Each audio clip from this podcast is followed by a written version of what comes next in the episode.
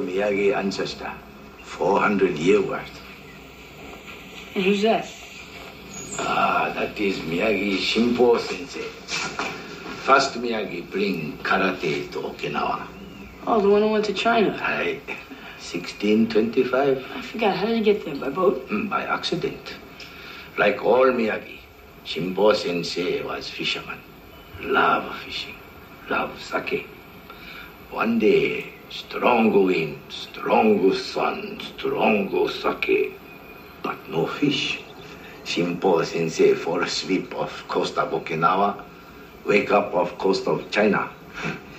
Ten year later, he come back with Chinese wife and two kids, and secret of Miyagi family karate.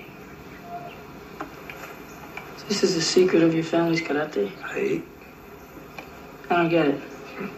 Practice, you will, can't, we go work. What are these things? Oh, these uh, rules to karate.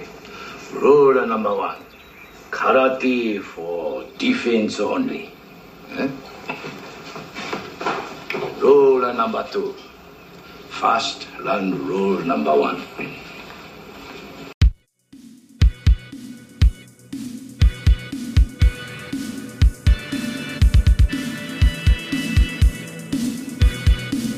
Hello, movie viewers and movie lovers. My name is Tim Williams, and I'm your host for the 80s Flick Flashback Podcast, where we talk about all the great and sometimes not so great movies from the 1980s. From blockbusters to cult classics to lesser known treasures we discovered on cable TV or the now defunct video rental stores from our childhood.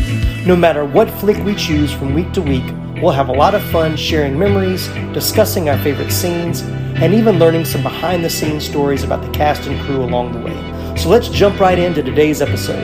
Thanks for listening. In the 80s, the high concept movie was in vogue. Thanks largely to 70s blockbusters like Jaws and Star Wars, the 80s saw the repackaging of formula for audiences wanting to rekindle the thrills. If the roller coaster ride ain't broke, don't fix it. This new Hollywood saw that to be successful, it didn't need originality, it just needed familiarity. Whether that was the iconic star, the rehashed plotline, or the sequel, effectively capturing both objectives, films of the 80s were redressed versions of successful movies. The amount of sequels that appeared in the 80s was unheard of before. Many, unfortunately, were poor imitations, and few did better box office than the original film. Yet some were surprisingly good, especially when talented, even visionary filmmakers were behind the camera. Somewhere between the true stinkers like Caddyshack 2 and improvements of the original like The Empire Strikes Back, you can find a sequel that may not live up to the original, but can still be an enjoyable continuing story. So grab your plane ticket to Okinawa, Japan, start practicing your best drum technique as Ron West and I discuss The Karate Kid Part 2 from 1986 right here on this episode of the 80s Flick Flashback Podcast. So, welcome back, Ron, for part two. We kicked off season two with uh, The Karate Kid, and uh, for the first time ever, we're going to dive right into the sequel. But these came out really within two years of each other, so it seems fitting. Uh, it does, yes. And when a movie like Karate Kid has the success that it has, it obviously Hollywood is going to demand an immediate sequel. Um, I don't think there was a lot of uh, planning ahead for that. Going in, You know, so they, right, Right. they weren't expecting the the, the huge uh, success of the first one. So No. there's a little bit of oh, we need to put this together. We need to get a script. We need to make sure the actors aren't going anywhere. Oh no, Elizabeth Shue is going to Harvard. Right. Uh, we got to get rid of her. Yeah. Uh, so, um, but like you said, very enjoyable sequel. Not, not as good as the original, but No. enjoyable sequel nonetheless. All right, so let's jump right in. When did you see The Karate Kid Part 2 for the first time? Uh, saw Karate Kid two in the in the theater when Mm-hmm. it came out, as any uh, you know true American uh, Movie lover, his- anyway, right? loves his country uh, should. Right. You know, the original Karate Kid also touched off. We didn't touch on this much last time. A bunch of openings of karate dojos uh, Mm-hmm. Yeah. across the country. Oh, yeah, yeah, Even even in the little town where I was, not my town per se, Gary, but the town nearby, Welch, opened a little uh, karate studio that uh, several of my my schoolmates attended for a short while until they were like, "Oh, we actually got to work on this, and Yeah. practice this a lot, and uh, not just show up and get to kick people."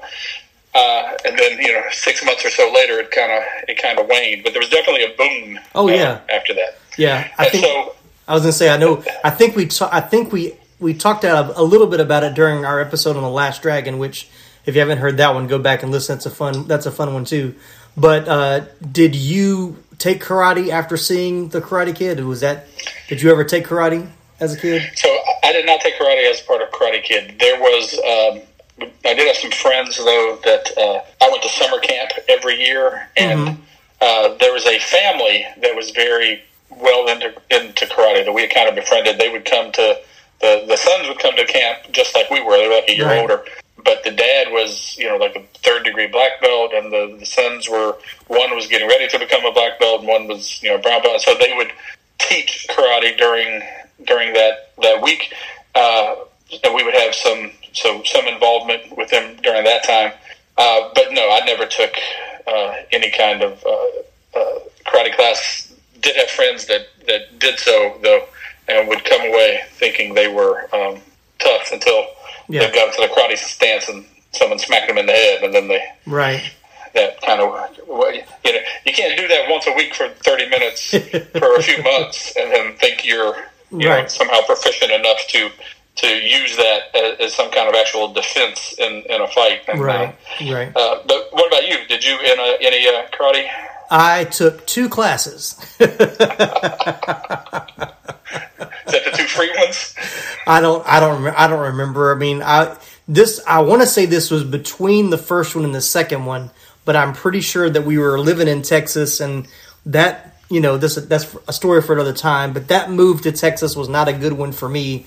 I had a lot of. It was just probably preteen hormones and just you know the army life and going somewhere I didn't really want to be was a big deal. And so on the and it was the first time living on a military base as well. We'd always lived kind of outside uh, in the suburbs or whatever. So, but I think there was, I think it was on base they had, which pretty much anything on base if you were military, I don't think if you did, if you paid for it, it was wasn't very expensive.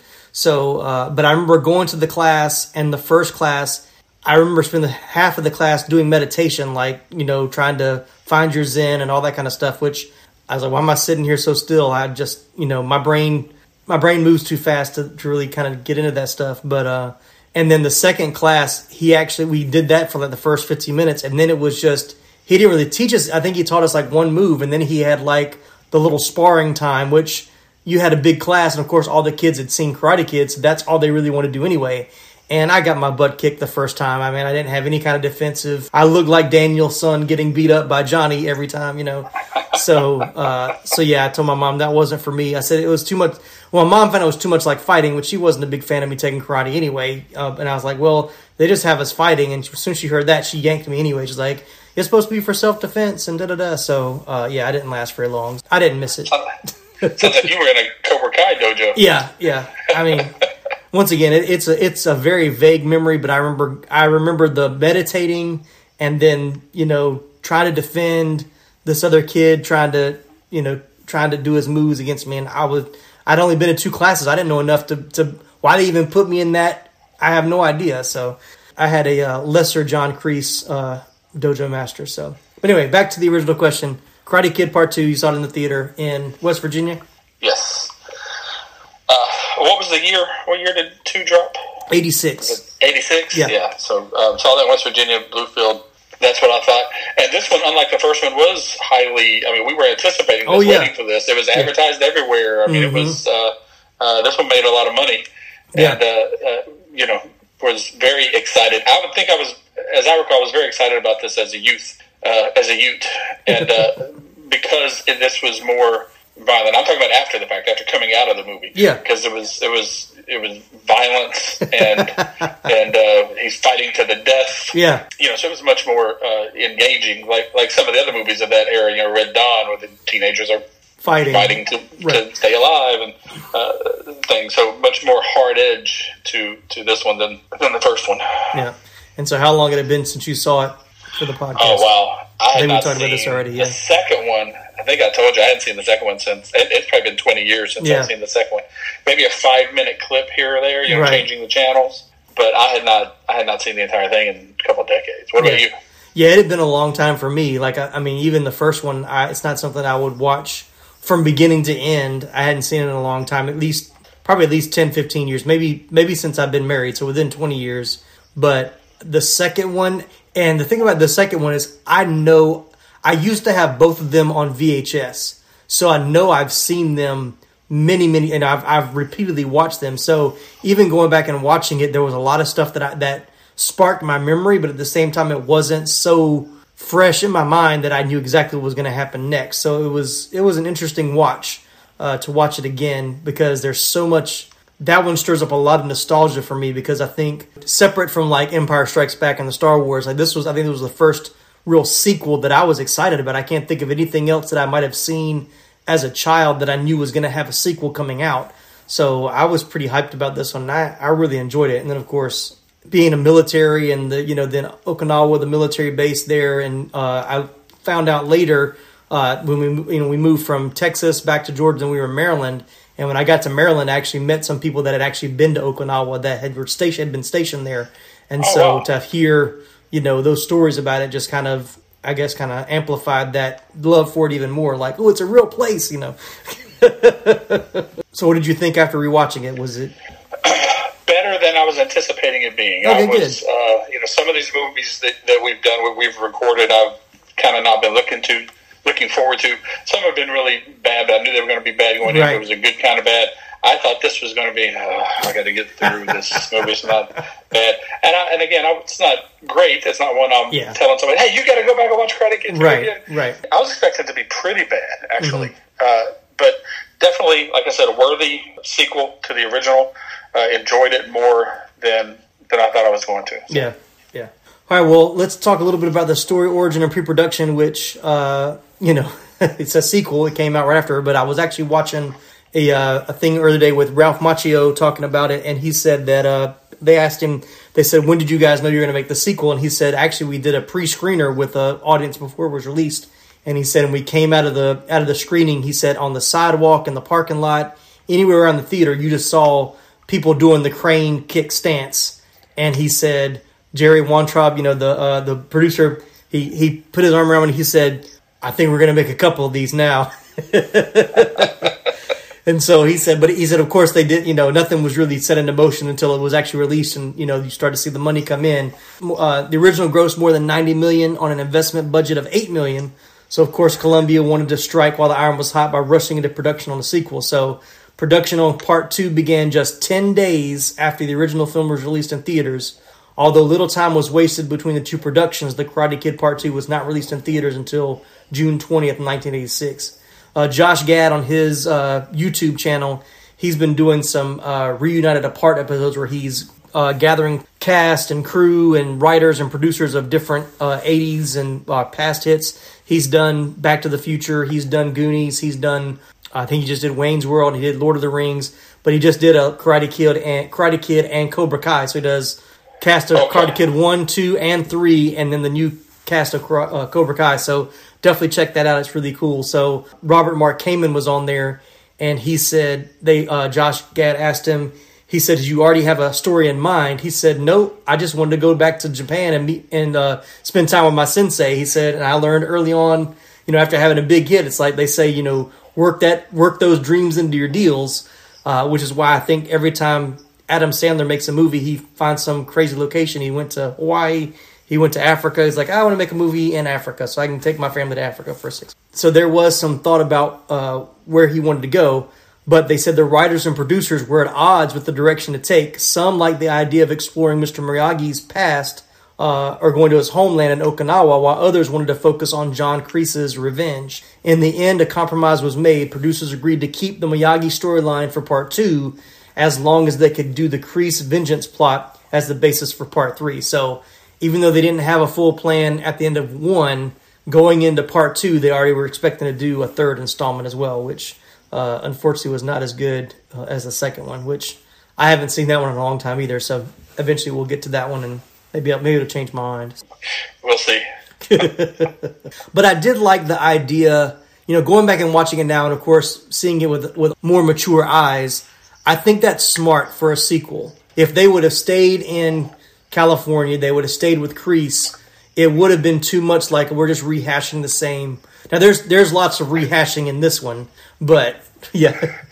Part three. Yeah, that's, that's what, yeah, they- that's, yeah. what, that's what. Yeah, which is, what which, it is. once again, which is why it, what which is why it's an inferior sequel. Absolutely. Uh, but I think it was very smart to, to let's let's follow the the story of Miyagi and and and kind of show a different side. So I think I thought that was a very smart move on them to to move it to a different location. Once again, they still rehash the love interest and the bully and you know the fight, some of the fight uh, sequences and stuff, but. But I think they took it in, at least a different enough direction where it didn't feel like oh, I'm just sitting through the same movie again. So Right, and that's usually what a sequel like this is, and why it sucks so much. They're like, "Hey, this worked on the first one. Let's do it again in the second one. Exactly the same, Mm-hmm. all the same people." And uh, you're right, all new, other than Daniel and Miyagi, Right. All new characters. new cast. Right. So Right. We'll talk a little bit about since talk, talk about the making, the location. Uh, I would love to say that it was filmed in Okinawa, Japan, but it was not. So they uh, returning director it was well, I think one reason why it's successful is you had the you had the same director, same writer came back for this one as the first one, which is always a good sign on the sequel. Uh, so director John G. Avildsen and his team did some location scouting in Okinawa, which was home to a large U.S. military presence since World War II. Writer Robert Mark Kamen, who based the Karate Kid partly on his own life, as we discussed in the last episode, told Sports Illustrated that he used the sequel as an excuse to visit his old teacher and do some training. But the Karate Kid Part 2 was filmed mostly in Hawaii. Okinawa was really unattractive because they had so many storms there that the only things left standing were cement blockhouses. He said it wasn't very visually appealing, so the 50th state doubled as the Japanese island chain in the East China Sea thanks to its similar climate and large Okin- Okinawan population. So they actually had a lot of, you know, true Okinawans living there. Production designer Bill Cassidy supervised the construction of the sets for Miyagi's home village. Uh, there's actually a 7 Eleven in that spot now. interesting. I, I know that um, on some of the set pieces that they did too in Hollywood were um, Mm-hmm. Yeah. were actually from Pee Wee's Big Adventure. Yeah, yeah, And yeah. I, and I read that some of the cast and crew had would refer to it as Miyagi's Big Adventure when they were when they were like, "What are we working on next week?" Yeah. Oh, we're, we're, we're filming Miyagi's Big Adventure. Oh, yeah, yeah. That street is used in so many movies now. A lot, and yeah. they said there's there it just looks like a very crowded street. But they also said the the final scene in the where they're supposed to be in the old castle that was actually filmed back in California in one of the largest sound stages that Columbia had at the time. All right, well let's talk a little bit about casting. Uh, as you mentioned earlier, we think we talked about last week or the last episode. Elizabeth Shue famously took a break from her studies at Harvard University to make the original Karate Kid film. But when the sequel rushed into production, she declined to reprise her role as Allie so she could return to Harvard, which wasn't a, that big of a deal because they they only had one scene written for her. Um, it was supposed to be involving her breaking up with Daniel at the airport before she goes on summer vacation in Europe. In the end, the writer scrapped the idea when she refused to reprise her role. Uh, however, you know Daniel still mentions to Mr. Miyagi that Ali left him for a UCLA football player in the film. Which spoilers, I'll say this up front, we are going to talk about Cobra Kai. So if you listen to this podcast, you know we're going to spoil the movies, but we're going to talk a little bit about Cobra Kai. So first spoiler alert: uh, Cobra Kai season three. I loved how she was able to give her her side of that story in the episode that she re- she comes back for. So Yeah, that's been one of the great things about Cobra Kai, the, the series. And again, we're jumping a little bit is getting to you know these movies that we've watched so many times, or mm-hmm. or even Karate Kid, but just part of lore, and you know who these characters are and where they come from, and then seeing and hearing things from someone else's different perspective. And Yeah. for anyone who hasn't watched Cobra Kai, yeah, that's really what makes it good. That's what makes it compelling. You know, Johnny's view of mm-hmm. him and Daniel. Johnny's not the bad guy. Right. Daniel's the one that came to town and started hitting on his girlfriend, and then mm-hmm. So he did. Johnny did what anybody would do and fought him, but then he left it alone, and then Daniel kind of started it again. So from Johnny's viewpoint, he's had it rough, and then you learn about Johnny's home life, right. which is which is not not good. So just all these characters, you know, you, you get to see you know different perspectives during a time where we could use some Perspective. uh, real life, seeing things from someone else's perspective. Right. Uh, Right. Cobra Kai is the key to peace and unity in the United States. Amen, brother. Amen, brother. Amen. so yeah, what was interesting is you know uh, when they were talking to the creators of Cobra Kai, they said that they had actually been trying to create. They were trying to make a movie about it originally before it became a TV show, but they said that really the whole the whole concept came from interviews with William Zabka talking about you know his view when he would share what his view of who Johnny was, and they said you know what we've never really thought about it from his perspective. Let's let's try to create the show really that they, they want to do like a reboot movie like another sequel when they get when they heard um, his you know his take on his character. Like wait a minute we can totally do this a different way and it and it's really been successful. So talk more about cobra, cobra kai a little later. So spoiler alert turned off back to the movie. So still with casting daniel's japanese love interest in the film Yuki, yukio is played by okinawan born actress Tamlyn Tomita in her feature film debut, in addition to beginning a career as an actress, she met a lifelong friend on set, that being Nobu McCarthy, who was Mr. Miyagi's love interest in The Karate Kid Part 2. She had acted with the late Pat Morita before. She played his character's fiance in an episode of Happy Days, which I'm sure Ron would remember, titled Arnold's. Wedding. You want to talk anything? You want to say anything about that episode? No, I just I remember that wedding. Arnold announced that he was getting married. No, no one had ever met that. They had a little uh, Japanese wedding ceremony that that she was a part of, and Mm-hmm. then for her to come back and get because she remained friends with Pat Morita, so he suggested her. Yeah. and then and then I know the guy you're probably going to touch on the guy who plays the villain was also Yeah. a friend of his. Yeah, exactly. Uh, in 2002, McCarthy suddenly passed away while filming a movie with Tomita in Brazil, which deeply affected her. So she did pass away. In an LA Weekly article, Avildsen said Danny Kamikona, who played Miyagi's best friend turned nemesis, an old pal of the was an old pal of Morita, as Ron mentioned. They used to get into a lot of mischief together. They said. Kamikona later played an old war buddy of Higgins on an episode of Magnum PI. Ironically, his character on that episode was also named Soto.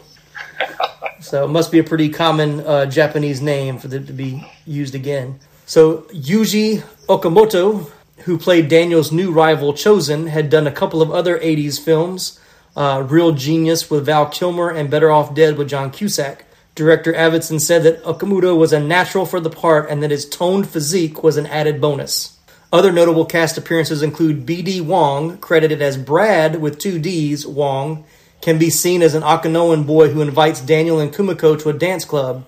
B.D. Wong has had a long career in film and television, including Father of the Bride, Part 1 and 2, Jurassic Park and Jurassic World, Mulan, Gotham, and Mr. Robot. Did you recognize him when he was on the screen? I did not. Yeah. yeah, I didn't. I didn't pick up on that at all. Yeah, as soon as he popped up, I was like, man, he's really young there. So uh, the other one, which I guess is pretty uh, fresh on my brain, uh, other up and coming actor at the time, Clarence Gilliard, who was featured as one of the participants in the ice breaking scene.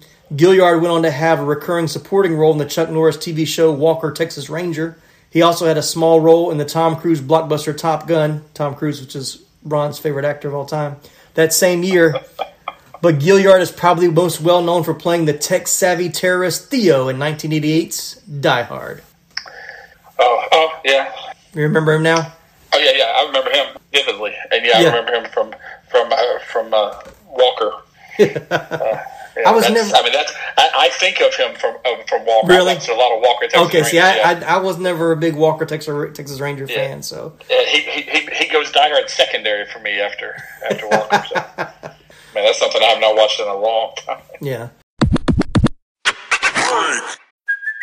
Hey, it's Kaley Cuoco for Priceline. Ready to go to your happy place for a happy price? Well, why didn't you say so? Just download the Priceline app right now and save up to 60% on hotels. So, whether it's Cousin Kevin's Kazoo concert in Kansas City, go Kevin, or Becky's Bachelorette Bash in Bermuda, you never have to miss a trip ever again. So, download the Priceline app today. Your savings are waiting. Go to your happy place for a happy price. Go to your happy price, Priceline. So, you have any favorite characters or any any performances that stand out to you in this one? Um, I always thought that Chozen, uh, the you know the actor played Chozen, the, the D- Daniel's villain, Right. uh, really did a good job. I mean, Yeah. he played he played menacing very very well. He's also there's a silly Disney movie that uh, my wife and I ended up stranded at this little hotel. Some at one point, like we'd been married, we didn't have any kids yet, uh, and we were um, in fact, she was probably pregnant, and we didn't even know it at the at that time.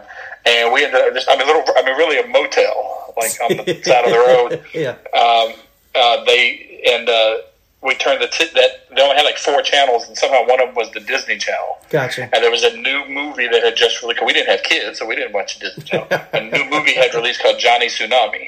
Oh yeah, yeah, And- yeah. I've heard of. it. I haven't and- seen it, but I've heard of it. Yeah. Uh, Chozen is the dad. Oh really? it. Okay. And he's a complete, you know, super nice guy. You know, just just hey guys, how's everybody doing? You know, just so Yeah. completely different. Right. He's got like a like a you know fifteen year old son who is a uh, they're from Hawaii and he's a surfer, and then they get transferred to um like a Colorado ski resort area, so now he's got to learn to like snowboard Okay. and uh, and and the snowboard kids don't want this outsider coming in. You know, it's, it's this whole silly Disney concept. Right. But um, just you know, such a 180 character difference on there, where he's Mm-hmm. you know just completely buttoned up and sweet and innocent, holy guy versus Gotcha. this this psycho killer in Karate in Karate Kid. Um, and he does a good job. Uh, good character re- redemption. Again, we've already said spoilers for, for Cobra Yeah, yeah. Kai, but he ends up show, showing up in Cobra Kai. I Oh, was yeah, so happy to to see that. Yeah. the and, Oh, yeah. and you don't know what's going to happen with his character at first. You're like, oh, you know, it's Yeah. kind of menacing still, and uh, uh, and then it, it, everything kind of comes around. But you got to for him for that character. I mean, he's the ultimate bad guy. Like his entire village, his family, Right. everybody Right. turns on him Right. uh, or he turns against them. Yeah. probably the better uh, in Karate Kid too. So um, that's a hard redemption to Yeah. come back from. You know, the girl you love doesn't want you, and Mm-hmm. your your uncle, who's your father figure, is like you. You are Disowned you. to me Yeah. Yeah. uh, because of your own actions. Right. Um, but I thought he was really good in this. I thought he and he's had a long acting career. Yeah, oh, he's, yeah, yeah. He's you know he's I mean he's not winning awards and things, but he's Mm-hmm. He's a good actor. Um, I thought Pat Morita got more to do. Uh, Yeah. In this, where you get to see him, you know, we got the one, you know, drunken scene in the first one where he Mm-hmm. got to show some emotion and and and act. He got a little bit more in this. You get to see Ralph Macchio, even though he's like 35 years old when we're filming this movie at this point, playing an 18 year old He was 24. um, um, he plays innocent love first time just so good just Yeah. the, the naive Yeah, love. yeah. i'm going to kiss you for the first time and i'm going to remember it for the rest of my life when our grandchildren are you know just like that whole Yeah. kind of vibe and he, he does a great job with that and obviously those are the main characters that i'm, I'm picking out a lot of the side characters are not really rememberable uh, Yeah. really uh, memorable you know Chozen and his dad you got the miyagi love interest and the daniel love interest Mm-hmm. Yeah. they, yeah, it's, it's That's kind about it. Yeah. It was kind of it was a Um, much smaller cast, I think, on this one too. So but my favorite part, my favorite part of this movie has always been the opening, which was the end of Yeah. Karate Kid, Yeah. and, and forever, you know, I thought it was they had actually filmed it, Right,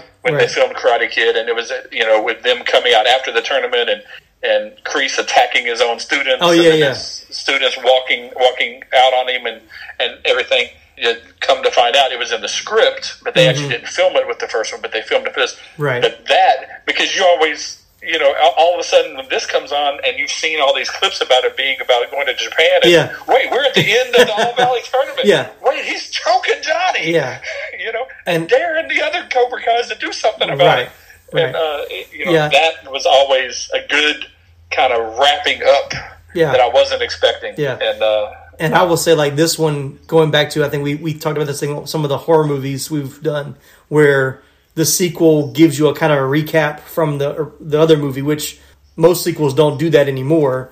But I thought that was you know even watching it again, it's like you know they pick good scenes to kind of once again refresh your memory because back then you know it wasn't you know you didn't have it on Netflix to watch you know to binge or, or to watch before you go see the sequel. It was like you know it was kind of help refreshing it, and then to pick up right where that kind of leaves off.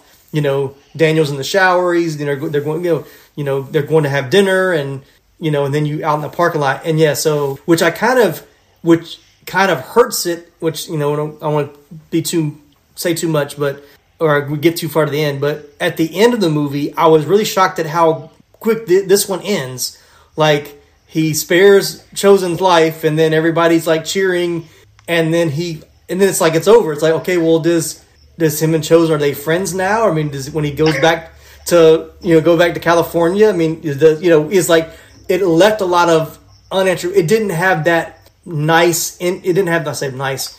It didn't have that perfect ending like the first Karate Kid do with that look of Miyagi with approval and the the soaring music and just you know like oh that's that's a great way to, to tie the bow on. Uh, this one didn't have that for me. I remember watching Karate Kid three, which is not good, and expecting, and expecting they yeah, were going to the tie continuation, up yeah. Karate Kid two. Yeah. What happened with Daniel and the girl? Right. And, like the beginning is going to be them filming. I was like, and they. Yeah, again, I thought they had filmed the first one. Then I was Yeah, like, oh, yeah. I'm sure they did it again. They Okay. filmed the end of the second one. uh, they're just going to show it at the beginning of the third. Right. No such luck. No, and, and honestly, I have I have very little recollection of Karate Kid Part Three because I don't think I really saw that one until much later. Of course, it came out I think in '89, and by that point, I was kind of I wasn't as big a Karate Kid fan at that point. So, but we're kind of talking about favorite scenes. Let's just let's just stay right there. So, so your favorite scene is the Kreese scene at the beginning, right? Absolutely, that's my favorite scene. What about you? Uh, well, that I mean, that's not my favorite scene, but we'll talk about talking about the Kreese scene. You do know that he really busted his hand on the glass in that filming Oh, that no. scene. Yeah, Yeah. Uh, it, I saw it in a couple articles. Uh, I saw it in a couple of trivia things, but there's an actual interview with him talking about how I think it's I don't remember if it was the first one or the second one, but basically like the glass is supposed to shatter right before he strikes the glass, like it's supposed to look look you know. And he said every time in in rehearsal, like he would not actually go for the punch. It was just a more of a timing. Like okay, let's get the timing down. Okay, throw the punch one two three. At the count of three, it's going to shatter, but don't don't go all the way through. But he said every time they tried it with the practice one, it wouldn't go off. And they're like, "Don't worry about it. When we do it for real, it's really to go off." He said, "But when we did that first that first take, it did not go off." So he said he really punched his hand through the glass. And so, and I've saw some things talk about that's his real blood when he comes back when he draws his hand back.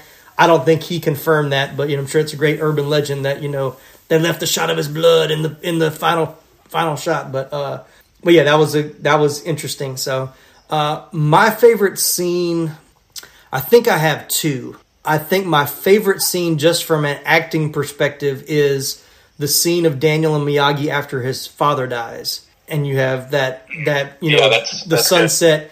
And if you notice, that's like that's one shot. That's you know that's not multiple cuts of close-ups, and just watching Pat Morita give the emotion, and he doesn't say anything. Daniel's just you know telling the story about you know when my father died, I thought about this, and you know, and you kind of have this nice moment of where all this time Miyagi's been giving him all these nuggets of wisdom, and you know yeah, uh, training him. And for this one moment, Daniel feels like, you know what, I need to give something back.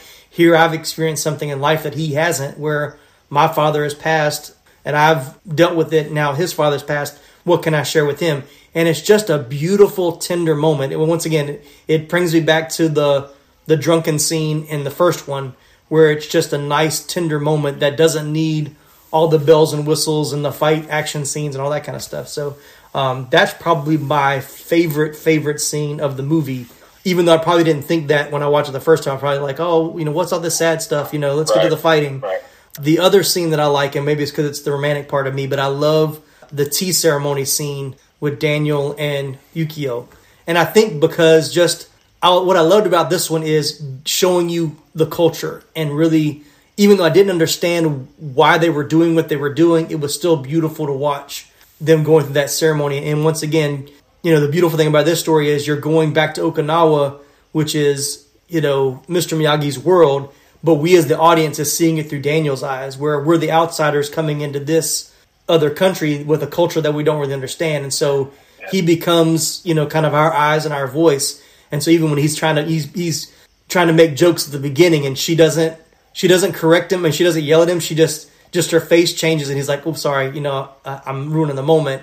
And then you just have this nice, sweet, you know, uh, scene there. So those are mine. Mine were sentimental. No high kicks for me for favorite scenes. So Yeah, both of those are. You know, you're such a softie, uh, but both of those are.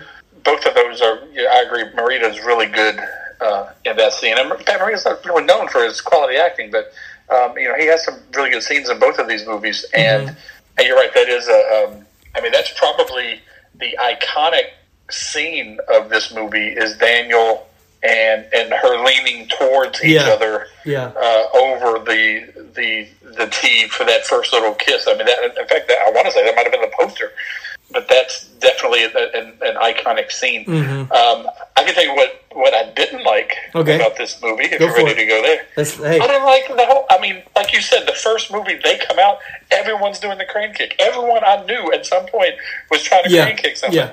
Nobody came out of this turning left and right. that was the big thing. That, that, hey, let's turn left and right, turn left. You know, Right. and that's uh, that was like we don't know what else we're gonna do, so we're gonna. Yeah. Now I will say what I did like, and I forgot about it until it happened in the movie. Was I love the scene in the final battle where Daniel goes to do the crane kick, and everybody in the theater was like, "Oh, here it comes! He's about to take him out now!" And then he blocks the kick, and you're like, I remember the theater. We are like, "Oh my gosh!" What is he gonna do? He, he, you know, the, the, the kick that, that took down Johnny will not work against Chozen. Like, what will he ever do? So, uh, if, if done right, no can defense. Yeah. Oh, yes, you can. Not on this continent. Right. On that continent, they can defend. Right, right. So I, I did. I, I when that scene when I watched that scene again, I was like, oh man, I totally remember in the theater everybody being faked out, like, oh, it's about to be, it's about to be on now, and then he blocks that kick, and everybody was like, what's he gonna do now? Uh, I did think like, and one thing I, I was kind of reading some reviews about this that I will, I do say I agree with. This movie is actually shorter in length than the first one, but it feels longer. It's not as it's not as quickly paced as the first one, which I think hinders it some. But once again, I think with a lot of those ceremony scenes, and there was a lot of filler in this one. You didn't. It wasn't as complete a story as the first one was, with enough movement from you know. Well, you didn't have all the all the training and stuff. I guess it's kind of the same issues, like a, going from an origin story, like a superhero movie, and then the second movie is not going to be as fast paced because they're not trying to put in as much at the beginning. So. I will talk about a few trivia things and then we'll start wrapping it up. Uh, there's not much here. I didn't have a whole lot of research on this one, uh, but I did think this was interesting. During the fight between Chozen and Miyagi, when Chozen is armed with the spear, Chozen strikes Miyagi on the back with the spear. This is the only time in the entire movie series someone lands a successful strike on Miyagi. It's like I didn't realize that, but I thought that was pretty interesting. I thought that was pretty cool. I saw that too, and and I tried to think back after. I was like, God doggone it, that's right. No one, no one ever touches him, and and Yeah. and this little cheating guy uh, gets a shot at. Mm. maybe you remember this. The Karate Kid Part 2, the computer game, was released in 1986 for the Atari ST and the Amiga. It included a digitized version of one of the movie's most iconic scenes when Daniel breaks through the slabs of ice. The scene also made it into the Karate Kid Nintendo game, which was released the following year. Stages 2 through 4 and two bonus games in the NES Classic are based on the Karate Kid Part 2. So, for all the gamers out there, you got some Karate, Karate Kid uh, action. Never played the Karate Kid video game. No, I didn't either. Uh, we didn't talk much about the music in the first one, but Bill Conti, uh, composer, uh, did do the music for the for the first one and for this one. I really enjoyed the soundtrack of this one. I think more so than the first one as far as the score. Composer Bill Conti and late director John G. Avildsen made the Karate Kid and the first Rocky together. Conti stuck with the Rocky franchise for two more installments, but passed on Rocky 4 in order to reteam with Avildsen for the Karate Kid Part 2. Avildsen and Conti both returned for Rocky 5. Not smart. Incidentally, former Chicago singer Peter Cetera's Glory of Love was originally written for, are you ready? Rocky 4, but rejected. After it was included in the Karate Kid Part 2 instead and earned an Oscar nomination. What is the deal with Karate Kid and Rocky songs not many. It's like, The connection between those two franchises is, is funny. yeah, interesting. But yeah, I was a big Glory of Love fan. Of course, I was a big Chicago fan as well. So uh, that that that song was pretty much burned in my memory. All right, let's hit box office and critical reception. The Karate Kid Part 2 was theatrically released in the United States on June 20th, 1986.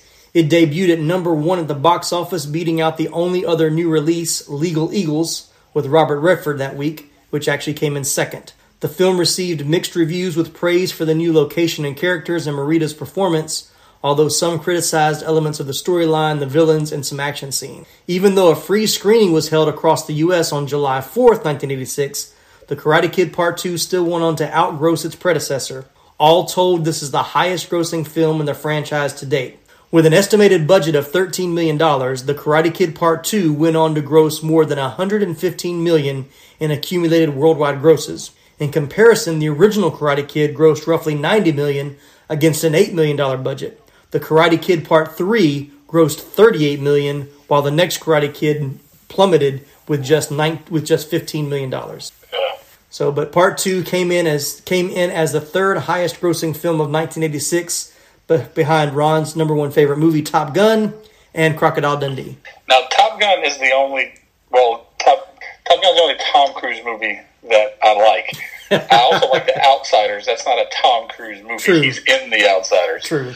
Other than that, no. That was before his those that was before his running days, where everything Tom Cruise does is running. You just don't like Tom Cruise running. I don't like Tom Cruise running. Uh, at this point, I don't like Tom Cruise talking.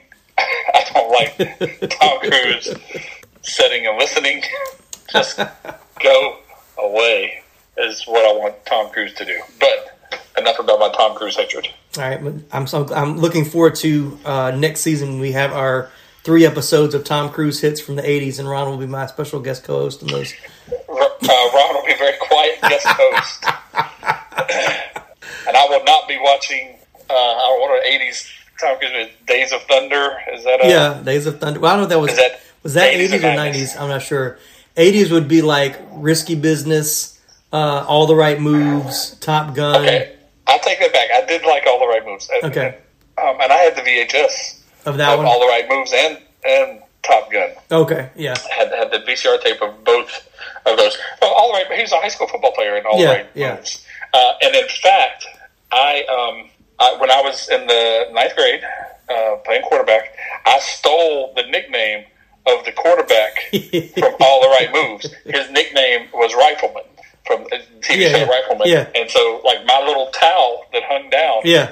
that I dried my hands on said Rifleman across because I thought that was a, such a fantastic Nickname. quarterback Yeah, nickname. that's not Uh, bad. And I stole that. That's not the Tom Cruise character, Right. All the right, all the right, Right. moves, but um, it, it was the quarterback from Moves. Gotcha.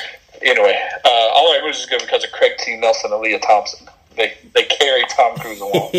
yeah, he's not very good in that movie. I, I rewatched that one pretty recently because it was on uh, it was on one of the streaming channels or cable channel, whatever. It's like I've never really I've, either I haven't watched it or I hadn't. Wa- I think I had watched it, but I had, couldn't remember watching it, so I went back and watched it again. And so and isn't it is it Sean Penn's brother yes, that plays it's the best friend? That's Yeah. Penn's brother, right? yeah, yeah, yeah. Uh, I can't think of his name, but yeah, it's Sean Penn's brother, who was also in Footloose. Same guy. Yes. Yeah. Yep. Yes. Comic books have been around for almost a century, and in the last two decades, we've finally gotten to see many of these characters brought to life in movies and on TV. On the Moving Panels podcast, we discuss movies and TV shows based on, inspired by, and adapted from the world of comic books. Join me and my guests as we discuss both the good and the bad from Marvel, DC, and even some of the lesser known comic book companies. Learn what is and isn't from the comics, as well as our nerdy review of the movie or show. New episodes drop every Monday, and you can find us wherever you listen to podcasts. So join us for Moving Panels, and I'll see you on the other side of the page. All right, Rotten Tomatoes uh, gave the sequel 45% on the tomato meter and a 51% audience score. IMDb has it at 6.1 out of a 10 with a 55 on Metacritic. I think that's pretty low. I don't I don't think it's as bad as those numbers project. So, once again, it's not as good as the original, uh, but it's not terrible either. So, Yeah, but it's still good. I mean, having having watched it, I don't, I didn't feel like, oh my gosh, I have to watch this? Yeah. this is, you know, it was like, oh, it was good. I don't want to watch it again tomorrow, but if I watch it again in ten years, I'm like, oh, okay, Karate Yeah. Two, let's go. oh yeah. Uh, you know what? It was similar in some regards to uh, a couple years ago when we went through all the Marvel movies, uh, and I went back and, and did um, Iron Man 2 Mm-hmm. uh, in, in particular, and was and didn't want to watch it. Was like uh, Iron Man two, and then was like, oh yeah, yeah, it wasn't bad. It was not great, Right. But, you know, it's it still in, it's still inferior, but it's not a terrible movie. So, like I said, there's there's plenty of terrible sequels. You know, as I retro- referenced before, you got Caddyshack Two, Fletch Lives. Uh, there's plenty of '80s sequels that were not good. We talked about uh, Revenge of the Nerds Two, uh, Porky's Two, uh, those type of movies that didn't didn't do very well. Well, let's talk about uh, let's spend a few minutes talking about Cobra Kai. So this is the big spoiler alert. So uh, we've both finished the last season of Cobra Kai. But we can talk a little bit about how we've liked the show as a whole from the beginning, which I think we've kind of already shared that we both love it. My only statement is if you haven't seen it, it is highly predictable. It's very cheesy in many moments, and the acting is not good at all. But Not at it all. is one of the most addictive things that you'll watch on Netflix. It is Netflix. so fun. Yeah, yeah. I mean, I can't, I can't not watch it, and I can't not be. excited. I'm going to watch it again with my wife because she hasn't seen it yet. And I was So like, if you're going to watch, if you're listening to us and you're going to watch it, each episode's what 30, thirty minutes. Yeah, I it's so real. you- It's easy to burn through. Yeah, it's three seasons, and each season's what ten episodes. yeah, I think so. Yeah, So you, yeah, you knock through it real quick. yeah. I, I mean, I, I burned through the first two seasons in a weekend, easy.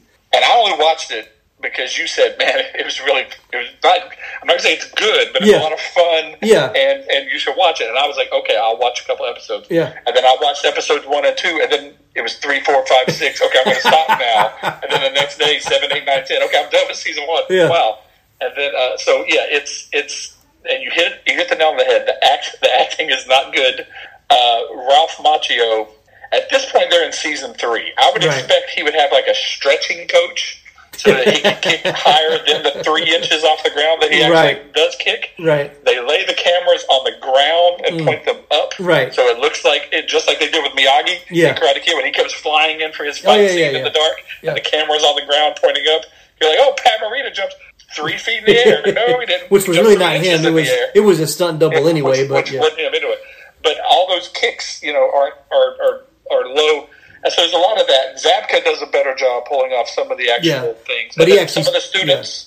Some of the students, to me, and I don't know all their background, like the martial arts Right. background. Some of the students, to me, seem like they're maybe more trained in dance, yeah, um, yeah, and then incorporating, you know, Mhm. the kicks and different things. Which dance would come in handy in a show like that because of the choreography Right, of, exactly. of fighting with someone.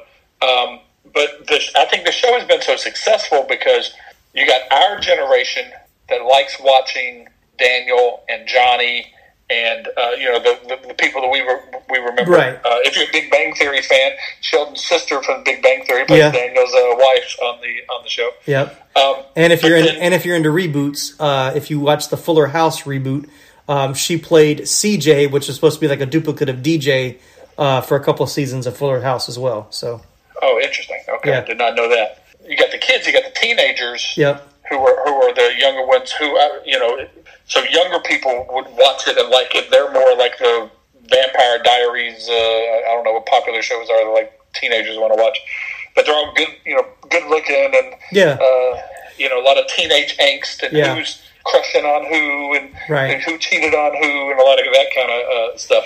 Yeah, it's But, very um, it's very successful at being a very kind of multi generational show where there's something Right. for the there's something good for the parents that remember the nostalgia of the original, and then it, you have the younger generation, the teenagers that are.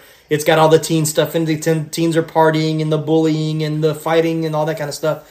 Uh, you know the the daddy issues and you know all that that teenage drama that they love on the CW and Riverdale or whatever, all that kind of stuff. But um, it's still fun. It's still it doesn't take itself too seriously, which I think is great. And my one big critique is like Johnny cannot be that stupid. it's like he can't be that Yeah. unplugged from reality. I mean, you haven't been living this long and not know what the internet is or how a Yeah, laptop they- works. They treat his character more like like he's been in prison for thirty years, Yeah. or something like that, like completely removed. Because he's like, "What's a cell phone?" You know, like Right. just like, all right, just let's not be ridiculous. Yeah. But again, the getting to see characters and then seeing a completely different side of a character, maybe how that character came to be, whether it's a bad guy or a, a good guy. You know, I, I mean, what would happen? I would go to the What If series with the Marvel guys. what would happen if? Uh, uh, what if Johnny wasn't a part of Cobra Kai, and when Mm-hmm. Daniel went into the studio that day, then he was under the tutelage of. Of Kreese as the sensei, and then Right. Johnny stumbled across Miyagi, and Miyagi had trained him. Oh, yeah, yeah. Completely different kind of views. And this this doesn't you know propose that premise, but it just you know sometimes the situation that you're in, uh, you know, can guide and, and, and kind of shape you. Uh, you know, and certainly everyone still makes their own choices and decisions, but you know, very. Uh, I'm very. I'll, I'll watch every season now. Yeah. Uh, you know, I mean, it, what's today? January 11th. The third season dropped dropped January 1st. First, right? I I had finished it by fourth, fifth, something like that. I, Alright. Uh-huh. I think you were a day or two ahead of me. I I, wa- I watched it all in one day. I just went ahead and knocked it all out on Saturday. I was, I was at home doing laundry, and my daughter was watching her Disney stuff, and my wife was at work, and I was like, "Hey, it's on!" and, Like I just woke up, I was like, "Oh, today's the day." Oh, it was on a Friday, right? Because the, the day the day it came out, I was like, I knew it was on, and I just rolled out of bed and was like, "Well, I can I can have this on while I'm cooking breakfast, or I can have it on while I'm doing other stuff." So, I, I'll and it's one of those where I kind of watched kind of while I was doing other stuff during the day because it's not you don't have to be completely 100% involved but i'm going to enjoy watching it again with my wife to actually kind of pick up on some some of the stuff i'm sure i missed but um and I'm pretty sure they already greenlit. They greenlit season four. right? yeah and i think the last the last i heard they're going to they're trying to get that kind of filming as soon as possible to get season 4 out I guess early next year. So now that I actually watch it, because they do film it, I live outside of Atlanta, and they film a lot of it in Atlanta. I want to say that I read that the scenes of downtown Okinawa when he meets with Yokio in like the little mall area, like that was all done in Atlanta. Oh, okay. okay. So uh, they they film a lot of it, which I noticed more this season. I was like, they're not in California. You can you can tell by the trees they're not in California. So But everything's filmed in Atlanta. it seems like it. So you watched Cobra Kai season three before you rewatched part two. So did it, some Part things two. make more sense after watching the movie again? Yes, and then so when they like who saved the girl, I was like, he saved a girl. Yeah. I don't even remember him saving a girl. So then when I watched the movie, I was like, oh, this is the scene where he's going to save the little girl up in the storm, up in the, the tree and the pole or whatever. Yeah. Um, yeah, so completely, uh, completely different. But uh, yeah, anyone listening, you could tell our voices kind of perked right up when we started talking about Cobra Kai three. that should that should tell you something. It's a lot of fun. You know, you don't go in thinking, oh, I'm going to see the greatest acting and, No. and, and, and script writing of, of any of any show. But it is a lot of fun. It's definitely a guilty pleasure. Yeah. uh, you can you can thank us later. Yeah, exactly. All right, that's going to wrap it up for us on this episode. Thank you so much, Ron, for being a part. Always a pleasure to have you from a friend.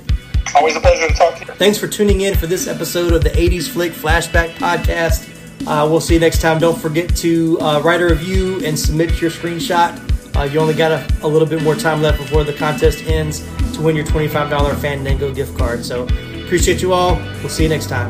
Peace.